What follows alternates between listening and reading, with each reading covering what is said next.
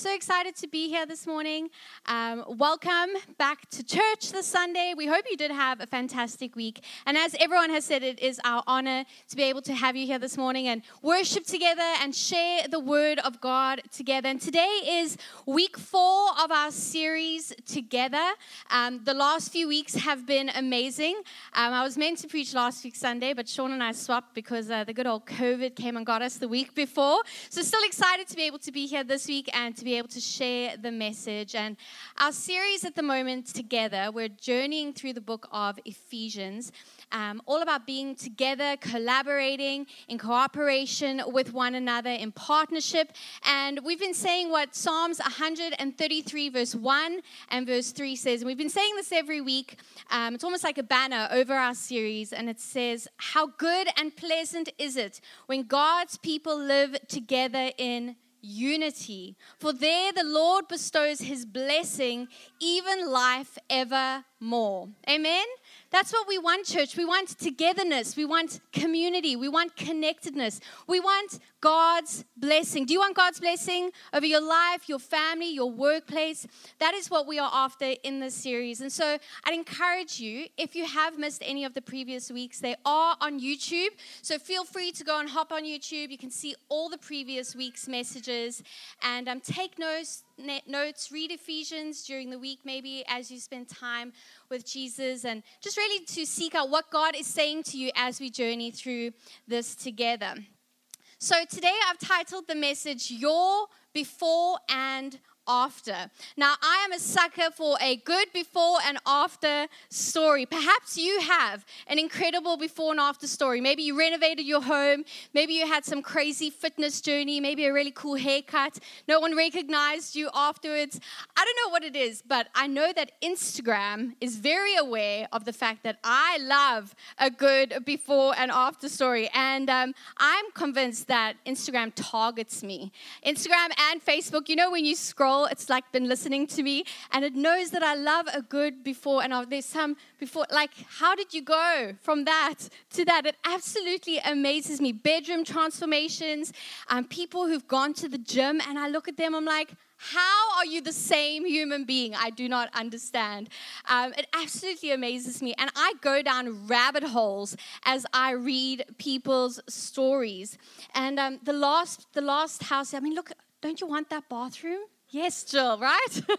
it's beautiful. Keep going, Edward. The last house just amazes me. I'm like, how is this even the same house? Isn't that gorgeous? That trans- Look at that one.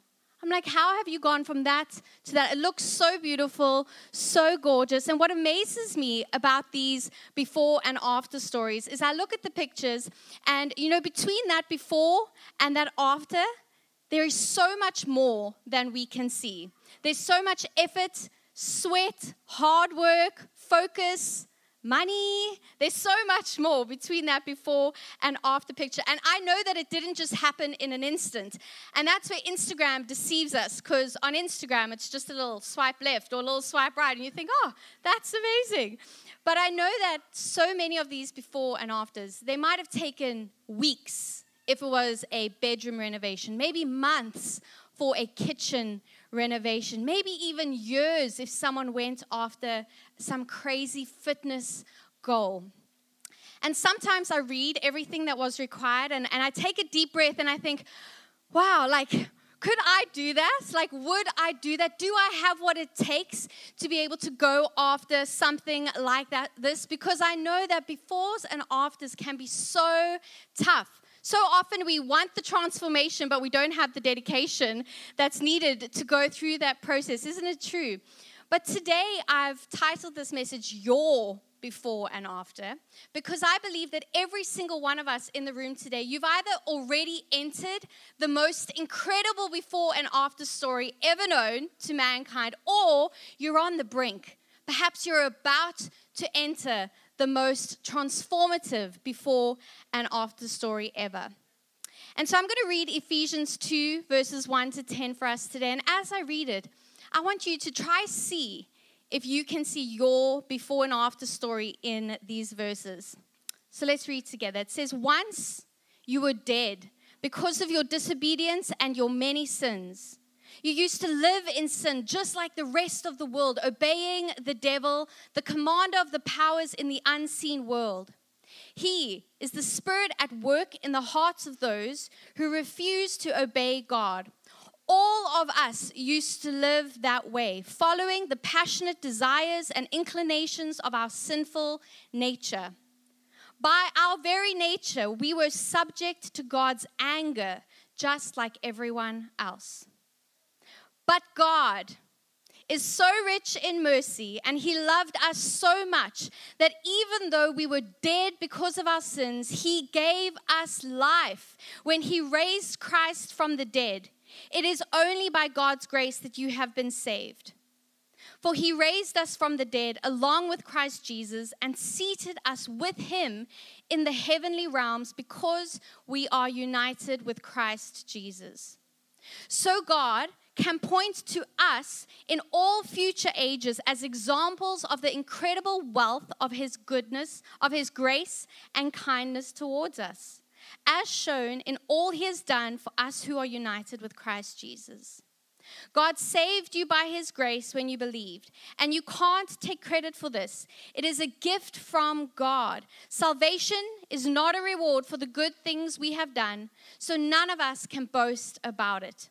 For we are God's masterpiece. He has created us anew in Christ Jesus so we can do the good things He planned for us long ago. Amen. I read that verse and I'm like, wow, that is a lot. And some scholars say that the first verse 1 to verse 7, Paul would have written that as a one sentence of 124 words. I'm like, Paul, bro, take a breath, like breathe, take a breather. But you know what? It is so jam packed with life changing truth that applies to every single one of us. And today, I want to break that down a little bit, just verse by verse. And that may seem really simple, but I believe within these lines are the profound truth of our before and after story, your before and after story. And what's incredible about this is it's not just a little reorganization or a renovation, you know, like the bedroom or the kitchen. No, this story is actually a rebirth, it's a regeneration of our soul. And Ephesians 2 actually explains this thought of regeneration in a beautiful way. And regeneration is actually a fundamental Christian truth that we believe as Christians. And the word regeneration comes from the Greek word, and I went to Google and I said, How do I pronounce this, Google? Because I was going to butcher it. Palingenesia. Palingenesia. Apparently, that's how you say it. And it comes, if you break it up, palin is again, and genesis, which means birth. And it simply means a new birth, a new beginning, a new order. And in church world, often you've heard this word born again. And it's related to that phrase that we use so often in church being born again.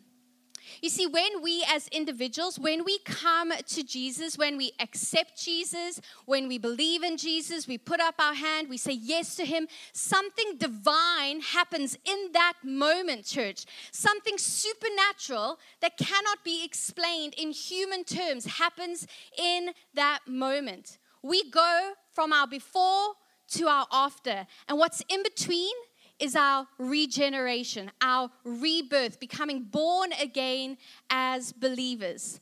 And so let's break that down a little bit more. What did we look like before? What does our before look like? Number one, before I was dead. Verse 1 says, you were dead because of your disobedience and your many sins. Now, in Greek, the word dead is nekros, which means a corpse or like a dead body. Now, Paul isn't saying that you are physically dead because the Ephesian church, they were breathing, they were walking around, they were physically alive, but he's referring to a spiritual deadness. Paul is saying their spirits were like corpses, they were dead to the things of God. And Matthew Henry says, Sin is the death of the soul. Each one of us, before we know Jesus, our soul is dead. Our spirits are not alive. And it's crazy because we're walking around physically alive, breathing, but on the inside. And I don't know if you remember this feeling on the inside, there's a darkness. On the inside, spiritually, we're dead and we're living in constant sin and disobedience. And that's the second point. Number two, before I lived by my sinful nature. Verse 2 and 3 says, I used to live in sin just like the rest of the world, obeying the devil, the commander of the powers in the unseen world. He is the spirit at work in the hearts of those who refuse to obey God. All of us used to live that way, following the passionate desires and inclinations of our sinful nature. Now, when we are first born into the world, our physical birth as human beings, we're actually born with a spirit that is dead. We're born as sinners, already with the inclination to sin. Moms and dads, you know, you don't have to teach your little one how to do the wrong thing. They somehow just know. We're born as, as, as human beings with this inclination to sin. And why? You know, right at the beginning, Adam and Eve, they disobeyed God. And Romans 5, verse 12 says, When Adam sinned, sin entered the world. Adam's sin brought death, so death spread to everyone, for everyone sinned. You see, just as our physical parents passed on their DNA to every single one of us, in the same way, Adam and Eve, when they sinned, each one of us inherited that defect of sin from them. And that's why that verse is explaining that's why we have our sinful nature and we live the way verse 2 and 3 actually says. We lived as people who obeyed the devil um, with the enemy at work in our hearts. We refused to obey God. We followed the inclinations and the desires of a heart that was against God. Before we know Jesus, all we know is to live according to our sinful nature. Why? Because remember, our spirits were dead, not alive to the things of God, full of disobedience and sin. And because of that, we deserved God's anger. And that leads us to the third one. Before I was deserving of God's anger. Verse 3, it, con- continues and it says this By our very nature, we were subject to God's anger just like everyone else. And the NIV puts it, we were by nature deserving of wrath. Now, that's not very nice to hear. That's hard to hear because, well, God, that's not, that's not cool. Being deserving of your anger and your wrath, that's not a good thing to hear. But you know what? Our God is so perfectly holy. He's so perfect that he cannot accept sin, and sin had to be punished. And verse 3 is saying that because of our sinful nature, we actually deserved God's wrath and we deserved his anger, and our spirits were dead. And this is just so sad to me because this means that we can never fully live without God. We can never fully live as who we were created to be. We can never fully be alive. Because of our sin, we're always separated from God, our creator. And that makes me so sad. But this is this is where the before and after story takes a sharp turn. This is when the unthinkable and the unimaginable actually happens. This is when our little renovation all of a sudden becomes a regeneration of our soul and our spirit. So let's look at the happy things. Let's look at what our after actually looks like. Number one, after I am alive. Verse 4 and 5 continues and it says, but God is so rich in mercy and He loved us so much that even though we were dead because of our sins, He gave us life when He raised Christ from the dead. And it is only by God's grace that you have been saved. You see, we are actually transformed from our state of deadness to becoming alive. Why? Because God is so rich in mercy, because He loves every single one of us so much. God is the one who acts to save us.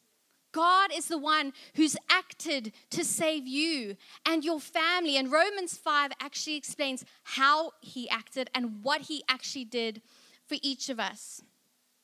Romans 5 says, But God showed his great love for us for you.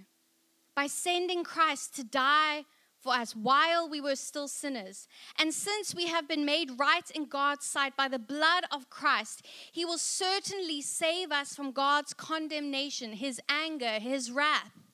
For since our friendship with God was restored by the death of his son while we were still his enemies, he will, we will certainly be saved through the life of his son. So now we can rejoice in our wonderful new relationship with God because our Lord Jesus Christ has made us friends of God. And John 3, verse 16 and 17, we, read the, we read this so often. It says, For this is how God loved the world that he gave his one and only Son, so that everyone who believes in him will not perish but have eternal life. God sent his Son into the world not to judge the world, but to save the world through him. And, church, this is our big before and after moment. When we go from dead to alive, and that in between, the regeneration, the coming back to life, that is the moment the moment you put your faith in Jesus, the moment you say yes to the sacrifice of Jesus and all God has done for us, that is the moment when you open up your heart to the love and the mercy of Jesus. That is the moment you go from perishing to eternal life. That is the moment you go from dead to alive.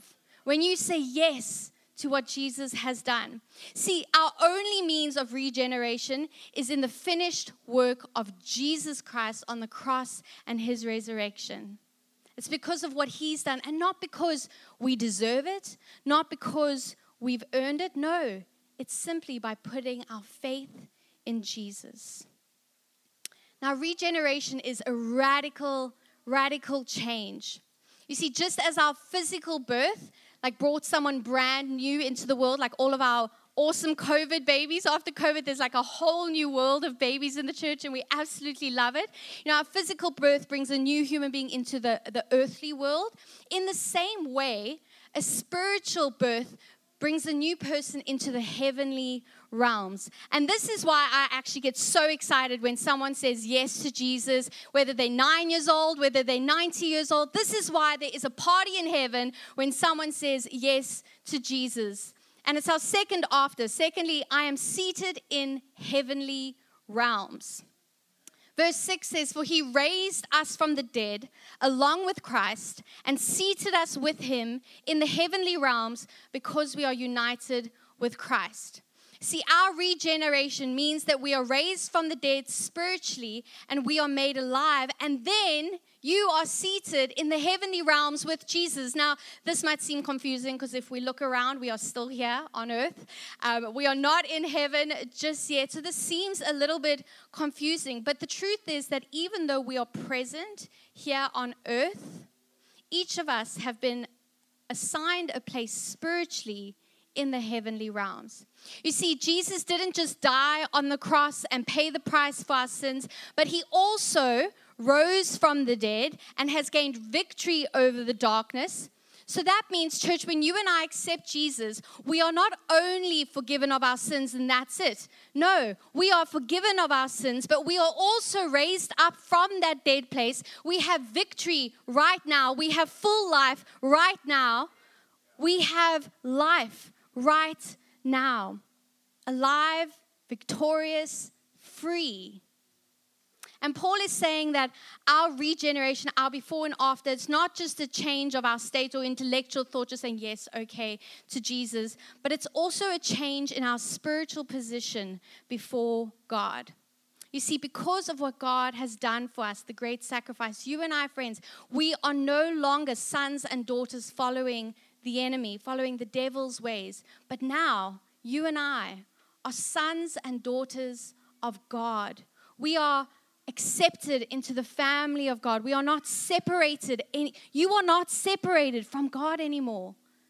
Our cha- we have been changed. Our position before Him has been changed. And thirdly, our after, I'm an example of His grace and His kindness verse 7 goes on and it says, For God can point to us in all future ages as examples of the incredible wealth of his grace and his kindness towards us, as shown in all he has done for us who are united in Christ. And this this just gets me so excited because your life right now, your after as someone who has said yes to Jesus, God uses that. He almost he uses that as an example of his incredible wealth and his incredible kindness and grace. You see, when I look at my life and I think about where I've come from, the darkness, the death, the sin, the way I used to live, when I stand back and I look at my life, I am amazed but not because of me, not because of anything I've done. I'm amazed because I look at that and I see God's grace and I see God's kindness. And even now, if you take a moment and think back, think back to your life. And where you are today, that is a picture of God's grace.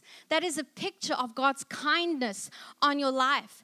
And this is why I believe we, we shouldn't be quiet about our faith. We shouldn't be quiet about our before and our after. People should look at you and know that there's something different. Why? Because this grace and kindness is not just for you and for me. This grace and kindness is for your boss, and it's for your parents, and it's for your brother or your sister or your colleagues.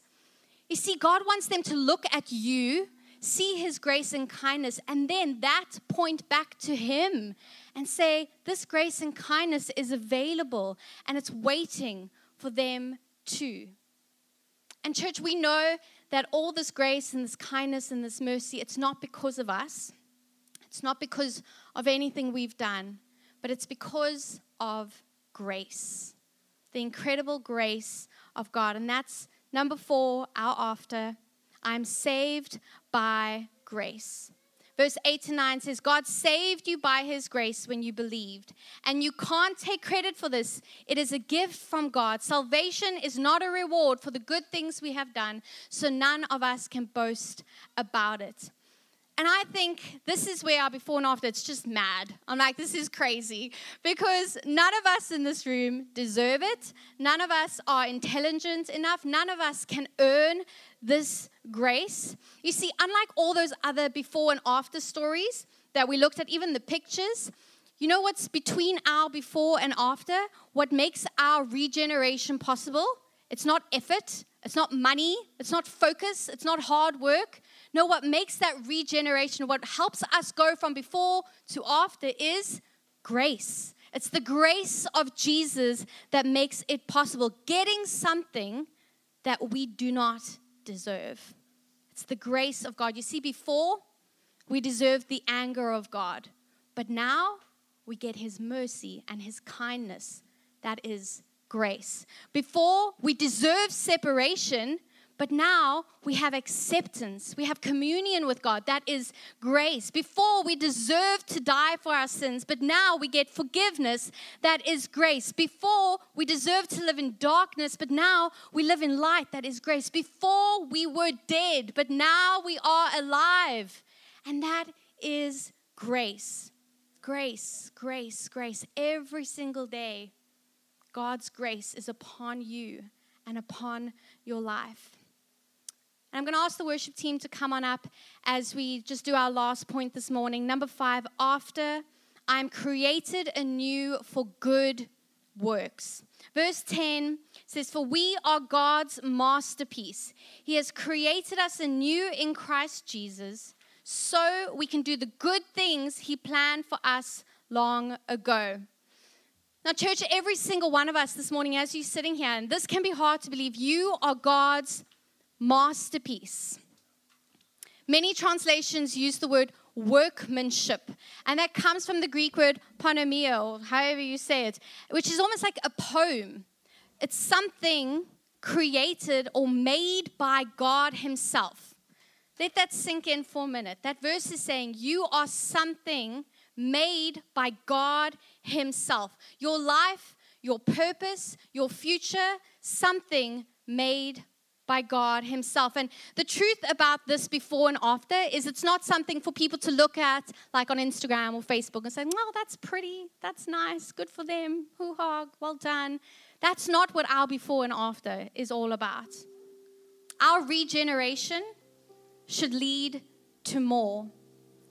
You being alive should lead to more. Your life is made for more. You see, God doesn't simply just save you to save you from his wrath and then, well, that's that. That's the end of the story. No, God saves you from his wrath so that he can make something beautiful of you. He wants to make something beautiful with your life, with your family, your workplace, your kids.